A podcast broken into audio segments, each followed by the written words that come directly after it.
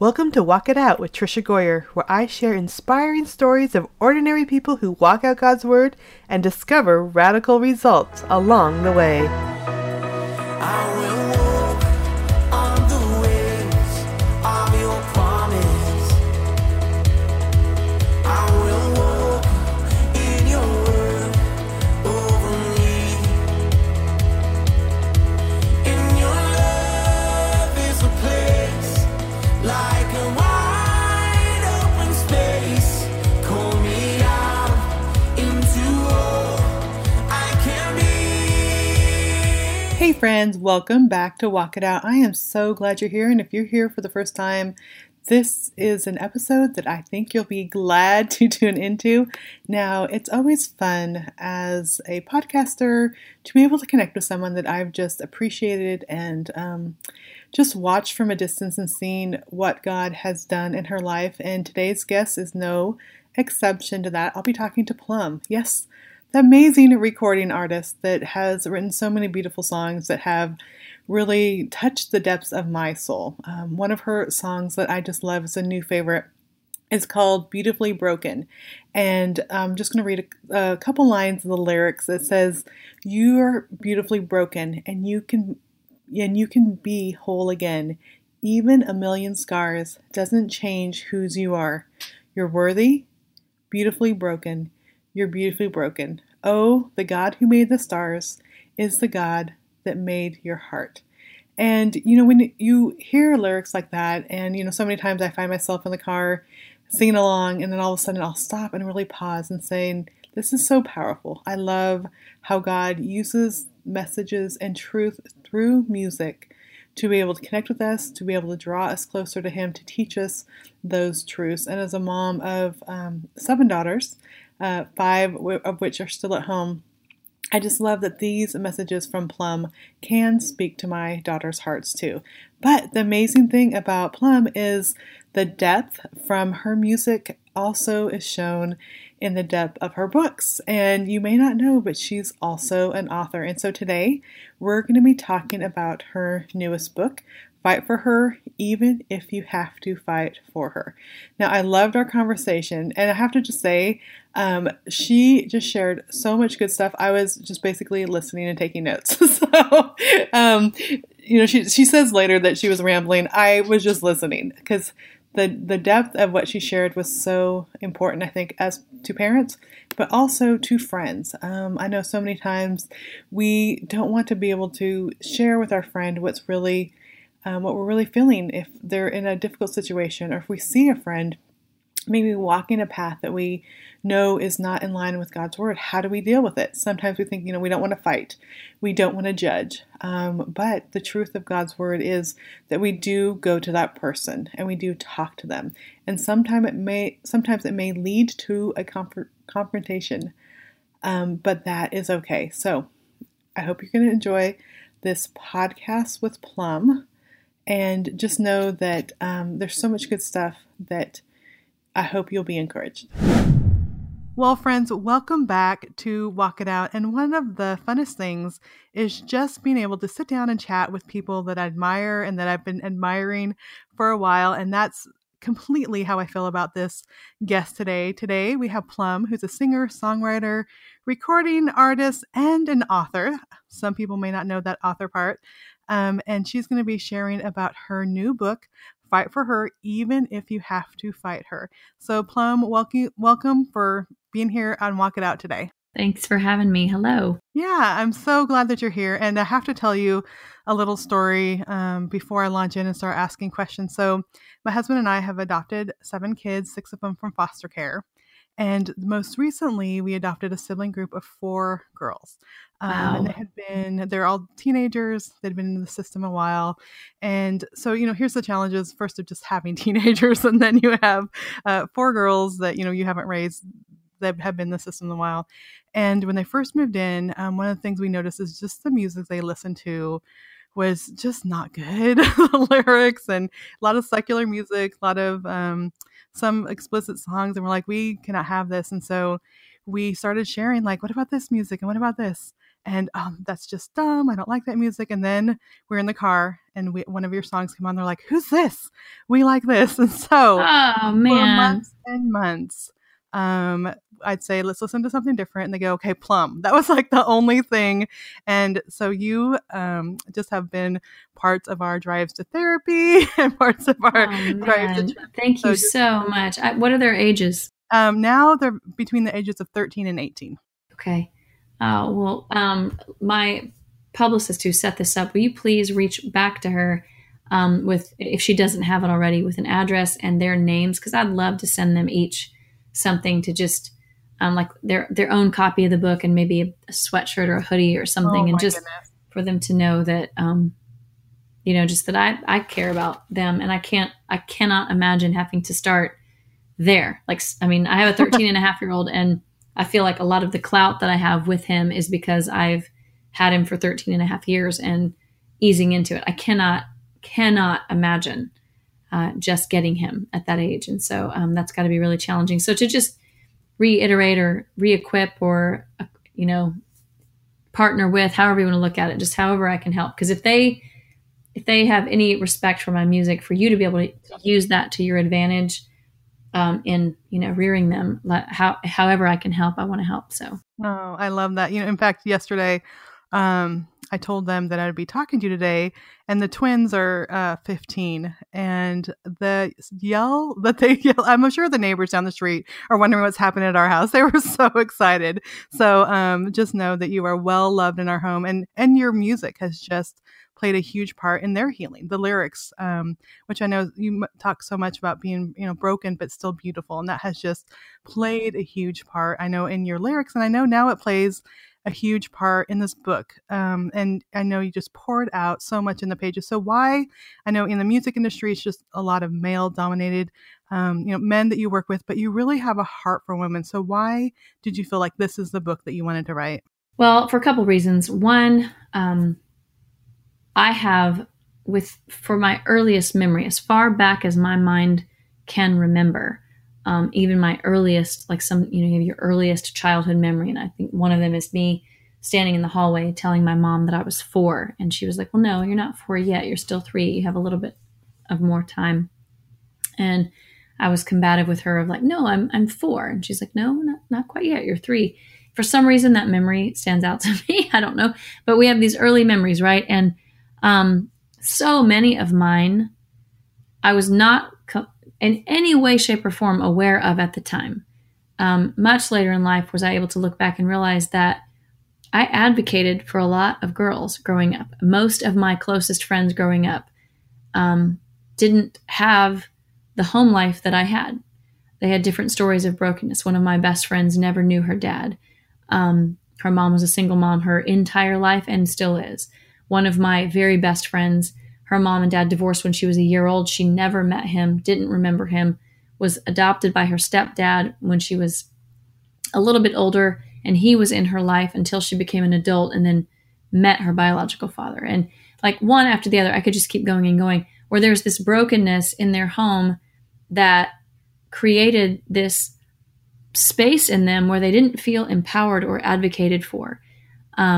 And not exclusively because of the absence of that father figure, but much in part to do with that. And so here I had this father that would kill tigers for me, who spoke the truth of what God said over me all the time, that you're beautiful, you're so smart, you're so funny, I love you, I like being around you, you're valuable, you matter to this family. Who would we be without you? Just this sense of understanding. And so as I was, growing up and I was being told that I should believe that God loves me. That was very easy for me to believe, and that God forgives me. Well, that was also easy for me to believe because my dad loved me and my dad forgave me when I messed up.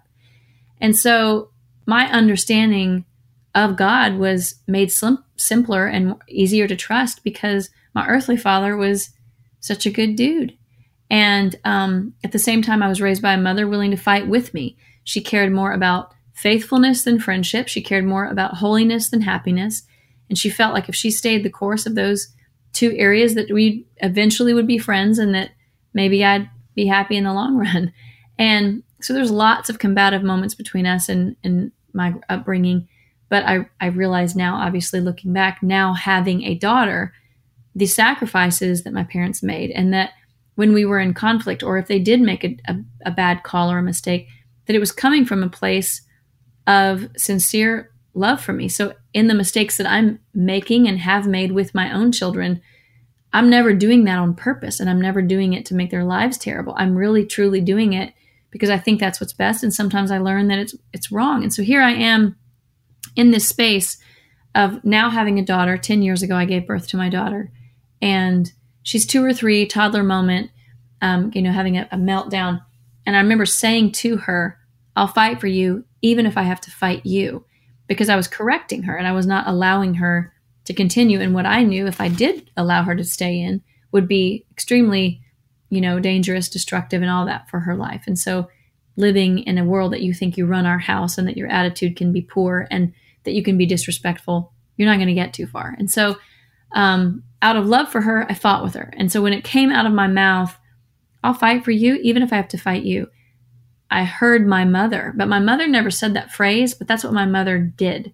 And so in that moment, knowing that that's a book one day, fast forward, now she's 10, I wrote this book because for 2 reasons. One, it's been on my heart since I said that to her, but in reflecting how I've had a huge heart for advocating for and empowering women my whole life. And I think it's because I was advocated for and I was empowered. And when I come across someone who's not, there's a mix of what? And then a mix and met with compassion of like, no, you are beautiful. No, who told you were dumb? You're smart. Like, don't believe those lies. And so wanting to share the wealth of what I've been blessed to have and giving that back. And so here I am, this book is in the back of my mind, but I wanted to release this book, which I have done, when my daughter turned 10 years old, which she just turned 10, like literally weeks before it hit shelves. Because as she became a double digit and she entered lower middle school, which is what they call it at her school in 5th grade, I didn't want to wait till she was 25 to share this information. I thought the sooner the better, but I also wanted to wait until she was at the season in her life where I'm speaking this truth out loud all the time so that I am reminded of it to pour back into her, that she's hearing me say it from stage, that she's hearing me share it at the merchandise table, that my daughter is hearing this truth spoken over her that's not just about her, but is just straight up truth. And that we are fought for, that we will be fought for, that we are loved, that we are beautiful, that we're not alone, that we're worthy and valuable. And my daughter, initially I sat down to write the book thinking this would be sort of a mother-daughter book. Every woman is a daughter. So, regardless of what kind of parent she did or didn't have, she is a daughter. But she may have a daughter herself one day and become a mother, or she may not. And as I got into it, I was like, wait a minute.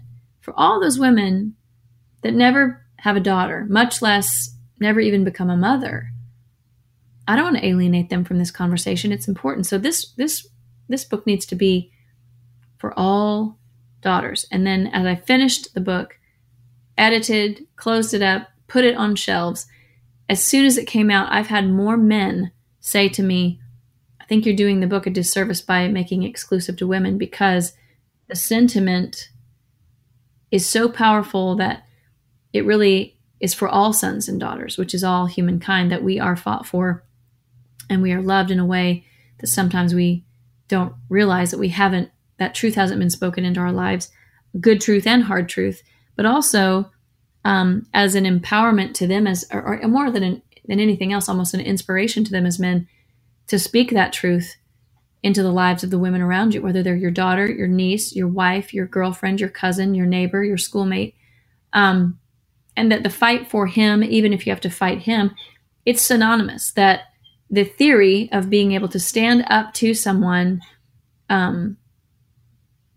sometimes looks like, I said that wrong. Sometimes standing up for someone looks like standing up to someone. Fighting for someone often looks like fighting with. And so the ultimate goal of the book was to sort of revolutionize the way we communicate with each other, how we can be so catty and gossipy and comparison and jealous and ultimately bully each other. Like the adult version of bullying, the adult version of, tattletelling is throwing each other under the bus and trying to make each other look bad and not seeing the good in each other, being aware of what is true and not speaking it over your friend or the people around you. And that could be a good truth or a hard truth. You might be around someone that is looking in, the mirror on a constant basis in some way, shape, or form, degrading themselves. I'm so fat. I'm so ugly. I'm so whatever. Or I'm just not smart enough. Or, you know what? I don't fit in there. I don't really belong. Or I'll never, ever measure up to that. Oh, I could never become a doctor. Oh, I could never, have that kind of a boyfriend. Whatever it may be. That what if they're in your life for you to speak truth into their lives that they weren't told as a young child like I was, that says you are beautiful, you're valuable, you're worthy, you're not alone, you're loved, all of those things. Because I think we forget when we think of speaking truth into someone's life, we immediately think of something that's a hard truth, which is very important to speak into their lives with, but it's just as important to speak the good stuff as it is the hard. And the hard stuff, that gets a little more complicated, I think, sometimes because we get a little caught up in us and where our motivation's coming from to even speak that. And in the book, I talk about something called the 5 Ds. And those are kind of a checklist for you to kind of check yourself in communicating hard truth to someone. This is the less appealing conversation that you have with someone you love, whether it's your daughter or it's a daughter, it's the girl that you work with, or it's your next door neighbor or your best friend or whoever. This is the stuff that you might be getting motivated by the Holy Spirit, being prompted by him to speak truth and love to someone. And you're a little nervous because you're not sure they're going to receive it. And a lot of times they don't because it's hard. And you're a little bit afraid that they might quit being your friend or they might break the relationship. I know there's a ton of mothers that might be listening right now that have a teenage daughter that you're like, I don't want to sacrifice my relationship with her just to make her dress this way or not date this boy or, fill in the blank. Let me just come to you from some personal experience. I had a mother that was very comfortable with the word no. And I'm going to go back and repeat that she cared about faithfulness and holiness over friendship and happiness. And she wanted to be my friend, and she is now. And she wanted me to be happy, and I am. But there was some very unhappy times, and our friendship was not so great. And another reason to write this book is to give that mom or that woman or that person who's in that situation right now with a relationship that's tumultuous, to give them some hope and some encouragement and some courage that if you are motivated by the Lord to speak something that is true into someone's life, you have to trust the Lord with that. They may quit being your friend. They may not talk to you for a month. They may not agree with you, and they may not change. There's an endless list of how they could respond. However, how to check yourself. Okay, so the woman right now that's going, okay, fine. I'm completely fine speaking truth in love because I love this person. And I'm completely fine, if it's really motivated by the Lord, I have confidence in him. But how do I know that it's motivated from the Lord and it's not just me disagreeing with them? That's what the 5 Ds came into play. My boys were about 2 and 3. I have 2 boys, 11 and a half and 13. And then obviously my daughter who's 10. I've been married for about 18 years. So if you're listening and thinking, who is she? I do not know it all, but I have, some years of marriage and parenting under my belt. I've had a broken marriage that we ended up restoring 18 months later and remarrying all over again. I've been through some stuff. Okay. So I'm not this, Little Miss Muffet kind of sitting here eating my curds and whey. I struggle with anxiety and depression and ADD, and I've been a bad friend. I've been an unhealthy wife, and I've been a disrespectful mother. I have been an extremely distant daughter. And so I've got some stuff that the Lord has dealt with me on that I really just want to pour back into you, the listener and the reader, to share some of that wisdom. Ultimately, I'm a storyteller. I don't have a PhD, so don't go looking for where my education came from. But the 5 Ds happened when my little boys were arguing. They were coloring, and they're about 2 and a half and 4. They're all about 18 months apart. So my daughter is very tiny. She's probably not even 1 at this point, probably taking a nap in her crib. And Solomon runs into me and says, Mommy, Oliver took my crayon. And I said, well, did you ask him to give it back? So he runs back into the room. Oliver, give me my crayon. And I hear Oliver say, no. And then Oliver, Solomon comes back to me, Mommy, he still won't give me my crayon. So I walk in there and I realized, okay, I have to make a change here because this is now happening. They're now old enough to have this dispute because prior to then they were pretty tiny. So this was kind of a new thing on that particular day that they were arguing like this. They may have even been a little younger than that for what it's worth. I just knew Clementine was a newborn. And I said, Oliver, did he ask you to give him his crayon back? And he kind of looks at me and I said, did he? He kind of nods his head yes. And I said, well, then you should have given it back to him when he used his words. And I turned to Solomon and I said, did you come to me first or did you go to him first? And he says to me, you. And I said, okay, well, that's where we made a mistake. You need to talk to Oliver first. And then if Oliver doesn't listen to your words, then you come talk to me. And then I'll come talk to Oliver. I said, but what you did was tattle, and there's a difference. So we're going to practice not tattling and telling. Telling is after you've used your words respectfully. If it doesn't work out, come get me and I'll advocate. And I have used big grown-up words with them like that, realizing I know he didn't know what the word advocate meant, but I've been using that so that eventually they will understand. For the same reason I've used like what your body parts are actually called and not really talked baby talk to them. But anyway, I explained to him, and then that's the beginning of years, trust me, of having to re-explain your tattling right now. Tattling is just trying to get him in trouble.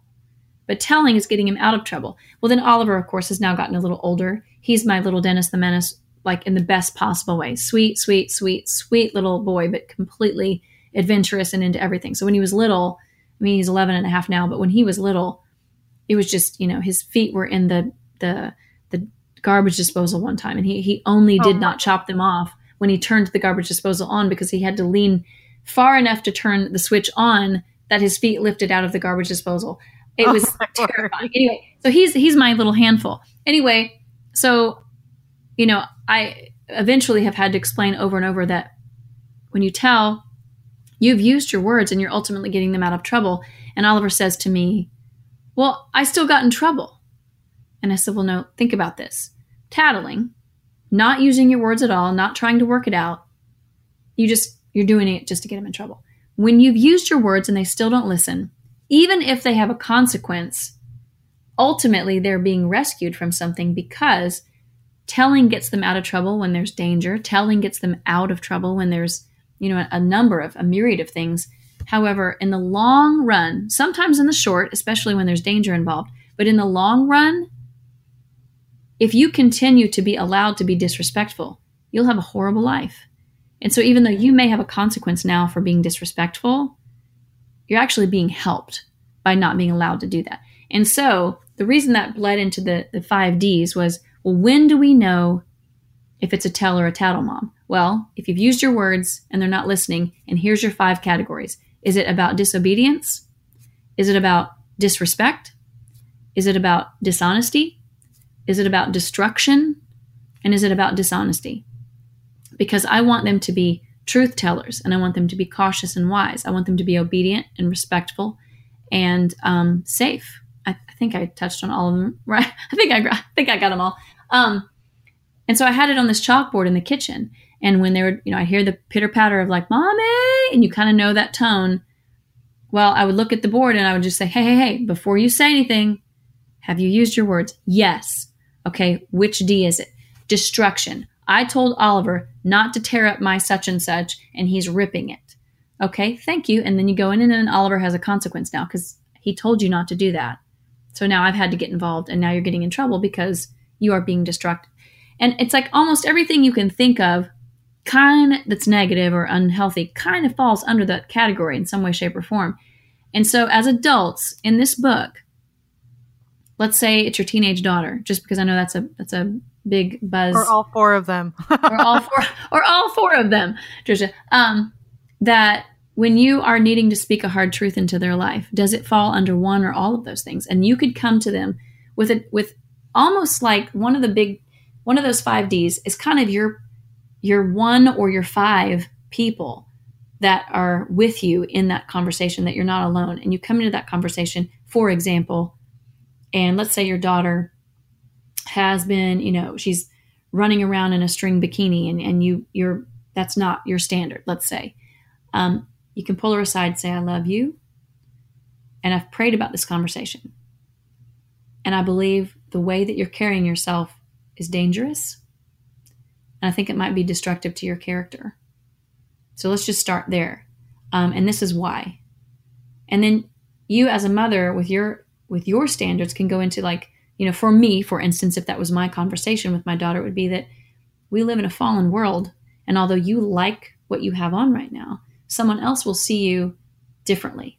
They will see you differently than you really are in that.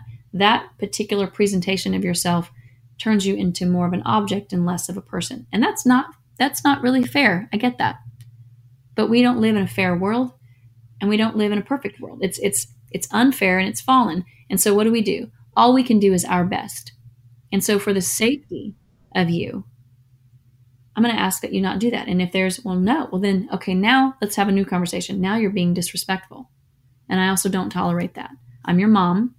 And until you provide for yourself, I am accountable to God for caring for you and taking that responsibility serious. And so right now you may not feel like my friend, but what I feel like I'm doing is faithful. And right now you're not really happy about what this conversation has turned into, but I believe that this is a step towards what I believe is God's best for you, which is where, you know, I dare say using the term holy with teenagers can be off-putting. It can seem like we're trying to talk like their great-grandmother, but bring it back to the heart and what God says. And God made me your mom. And even for you, like, you know, these 4 girls that have been put in your life, God put you in my life, which means he has hand-selected me because he trusts me and he thinks that I'm equipped. I don't feel very equipped. You know, show some humility.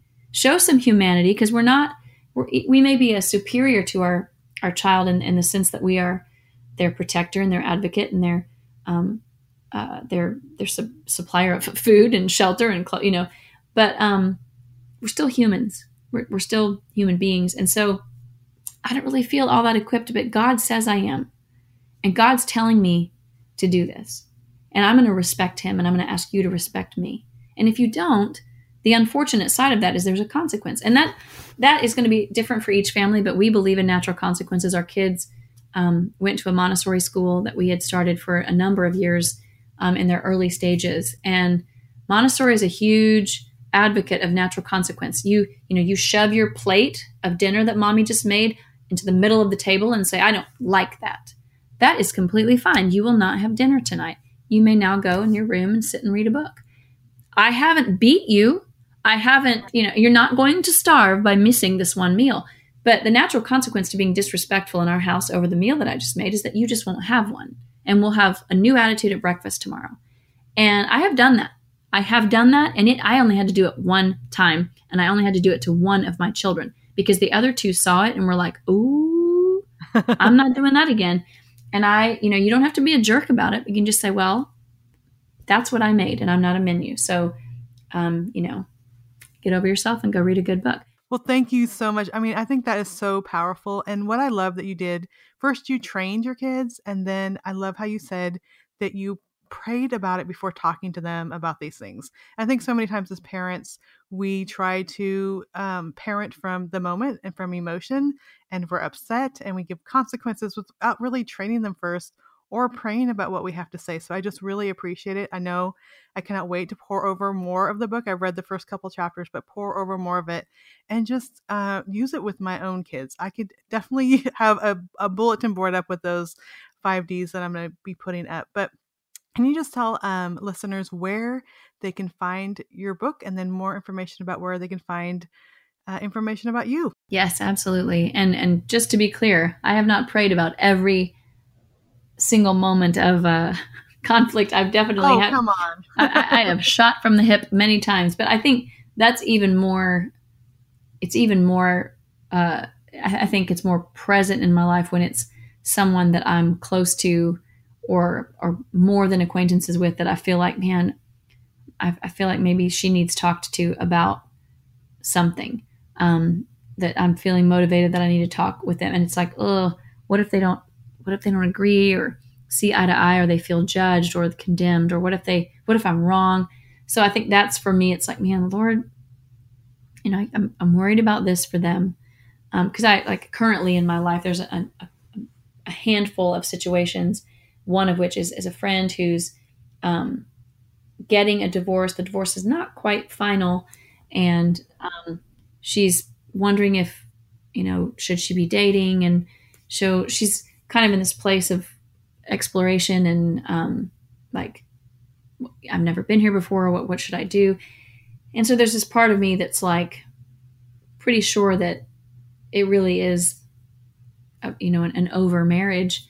At the same time, it's not legally over. And at the same time, because even if it really is, it's fresh enough that the divorce isn't quite final. And so I feel like the priority, just as her friend, in my gut, I feel like the priority shouldn't really be on dating right now, because there's lots of kids involved. And so it's like, boy, that's easy for me to say, since, you know, my marriage is intact right now and she's really wanting companionship and a friend and someone to talk to, and, you know, and to feel loved and seen and heard. I get that. But like, literally, like, Lord, help me be the right friend, a good friend. And like, help me to speak the truth. Like, is it obedient of her? Is it respectful of her? What's honest? And what's constructive, and what's safest for their family? And so I don't know. I'm not saying that I've made a final decision there of what to say, but like that's a situation in my life where I literally, the 5 D's goes through my mind to say, how do I present that? And then, hey, you know what? Maybe I just ask her some questions like we do our children and say, well, what do you think is the safest thing for your family? What's the most constructive thing you think you could be doing right now? What's the most, you know, respectful and obedient and responsible thing right now? You know, what is the most honest thing you could do with the story that you're dealing with right now? And I feel like sometimes, I mean, my therapist does that. Like, she asks good questions, and then through self-discovery, you sometimes are like, oh, yeah. I think I know the answer to that. And when you can kind of figure it out for yourself, it almost has more, it's more effective almost than just, you know, even with your kids, like when they're like, oh yeah, this was not a good decision. Yeah, you're right. It wasn't. So let's move on. But anyway, you can find me, plummusic.net is my website. Or you can just Google Plum with a B. And I have the book Fight for Her, Even If You Have to Fight Her. It's like I said, I don't know if I mentioned this or not. It's a standalone, but there are discussion questions at the end of each chapter. That the chapters are really short. I hate long books because I do have ADD, and so I get easily distracted, and then I don't finish the book. So if I can at least finish a chapter sometimes, like there's some really empowering things. I mean, one of the most empowering things I've ever read before was in a foreword of a book, and I didn't even finish the whole book because I was like, man, I'm going to run with that. That's an amazing thing to say, and then never came back and was like, wait a minute, I should probably finish the rest of that book. But it has discussion questions at the end. There's only 3 or 4 for you to reflect on, or to do with your daughter or your friend or your small group or whatever. And again, if you're a guy coming across this, you know, the sentiment I'm being told is equally important for men as it is women, not just to kind of equip you better to speak into the lives of the women that you love, but how you express yourself and share and communicate with the men. So for mothers that have sons, I have sons. And so, as you've probably picked up on, a lot of these principles I'm using on my boys just as much. But I think since I am a woman, writing from that perspective is going to connect with women the most. But if you have a son, this is equally important to fight for him, even if you have to fight him. And it doesn't matter that you've never been a boy before. You know, the men in your lives, you are still human. And we all are created by God, and God can talk to all of us about each other. And if we're motivated again by his spirit and love to the people we care about, that's really what matters most. I love that so much. Yeah, Jesus didn't come to earth and just let us keep going on our own merry way.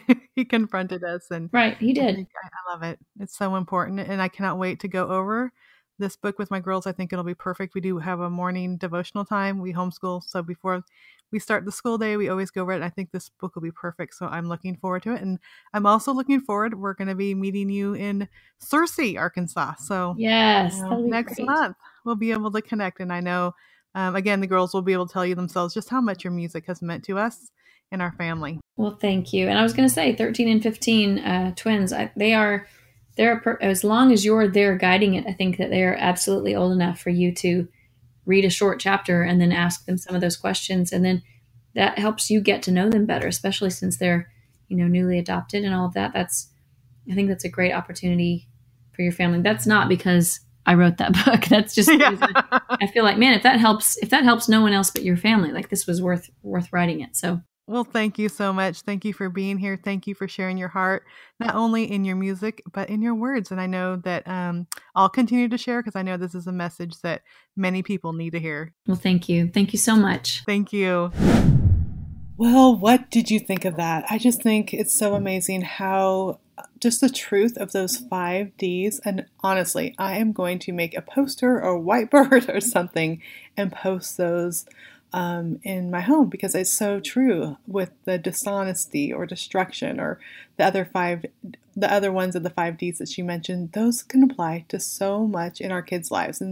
And so many times we do just focus on disciplining them without training them and to get them to consider for themselves, am I doing something dishonest, or am I being honest? Am I being destructive, or what I'm doing now is constructive? So really, I think it's so important for us to train our kids and to use those things. And that's just one of the many things that Plum talks about in the book. There's so much great stuff. I'm looking forward to going through it with my girls. Maybe we'll even have some more music playing in the background as we sit and go through this book. I know it's going to be a huge blessing to my family. Now, of course, today's Walk It Out verse is one that talks about this very thing, about speaking the truth in love. And that is Ephesians 4:14 through 15. And it says, "Then we will no longer be infants, tossed back and forth by the waves, and blown here and there by every wind of teaching, and by the cunning and craftiness of people in their own deceitful scheming. Instead, speaking the truth in love, we will grow to become an every respect the mature body of him who is the head, that is Christ." And I think so many times we can get caught up in not wanting to offend someone, or not wanting to get in a fight or get in an argument, and we're tossed back and forth by the waves. We're blown here and there. We listen to someone's teaching, we listen to someone else's teaching, but we don't go to the Word of God and saying, okay, this is what God's Word says. Yes, I know you think what your thoughts are a good idea, but this is what God's Word said. So I love that. In every respect, speaking the truth in love, and we will become mature as we go to our kids, or we go to our friends, if we go to our sisters in Christ and talk to them about the truth. Not that we feel prideful, that we have the answer, but the truth in love, that we could humble ourselves and really share from our hearts. And I know this is one of the hardest things I do. None of us like conflict. I don't like to talk to one of my kids about something that's happening, or talk to my friends, which I've had to do recently, sit down and share my heart and share what I was feeling, and also share what God's Word says. But I think it is so, so important. So right now I'm just going to offer a prayer for us. Dear God, I just thank you so much for Plum, for her message, for her heart. And I know, Lord, that you use her voice through music to go out and just impact hearts, just like you've impacted the hearts of our family. And I just thank you again for using her voice in the written word too, to just share your truth with others, to share her wisdom. Like she said, Lord, this is something that you've been working on her own heart for a while, and she wants to be able to get out and share. So I thank you for that, Lord. And I pray, God, that if there's a situation that we know we need to sit down with someone and talk about, that you just give us boldness, and that we will be willing to speak the truth and love, because we care about another person. We don't want their destruction. We want them to draw closer to you and to have whole relationships with you and other people. And I just pray for that today, dear God. I pray a blessing on Plum. I pray a blessing on her music. I pray a blessing on what you're doing with her. And I just pray that her messages and her words will continue to go out and impact people for your glory. In your name we pray. Amen. Well, friends, thank you so much for being here, and I just appreciate everyone who listens. I appreciate you spreading the word about this podcast. I appreciate you really just being my friends and coming alongside me as I get to chat and interview people and hear what's on their hearts. I'd love it if you tell more people about this podcast, encourage them to listen. Also know that this podcast is inspired by my book, Walk It Out. And Walk It Out, the subtitle is The Radical Result of Living God's Word One Step at a Time. And really, you know, so many people ask me all the time, what is your favorite book that you've written? And I can't pick a favorite, but I am passionate about the message of Walk It Out because it really is about going back to God's Word, about doing what it says and taking those steps of faith, which is exactly what we talked about in this conversation today. So I would encourage you to pick up a copy, ask the library to order a copy, or order your own copy online or at a local bookstore. I hope you will be encouraged. And again, this podcast is sponsored by David C. Cook, my wonderful publisher whose goal is to go and spread God's word throughout countries. And they have over 100 countries. They produce materials that really just share the love of God in all kinds of curriculum and all types of resources that can help people grow in their relationship with Christ. So be sure to check out my publisher. And know that anything that we talked about today, whether it's websites or resources, you can always find them on the show notes, which is just walkitoutpodcast.com. That's walkitoutpodcast.com. And we'll have links there to the book and to Plum's website so you can find more information about her. But thank you, friends. I am so thankful for you. I am so thankful for you tuning in, and that I pray that you this week, again, we'll just have the courage to have those conversations that you need to have, and may God be glorified through them. Today's podcast was edited and produced by Author Media. Opening and closing music is from the song Wide Open Space by Life Worship, used with permission from Integrity Music.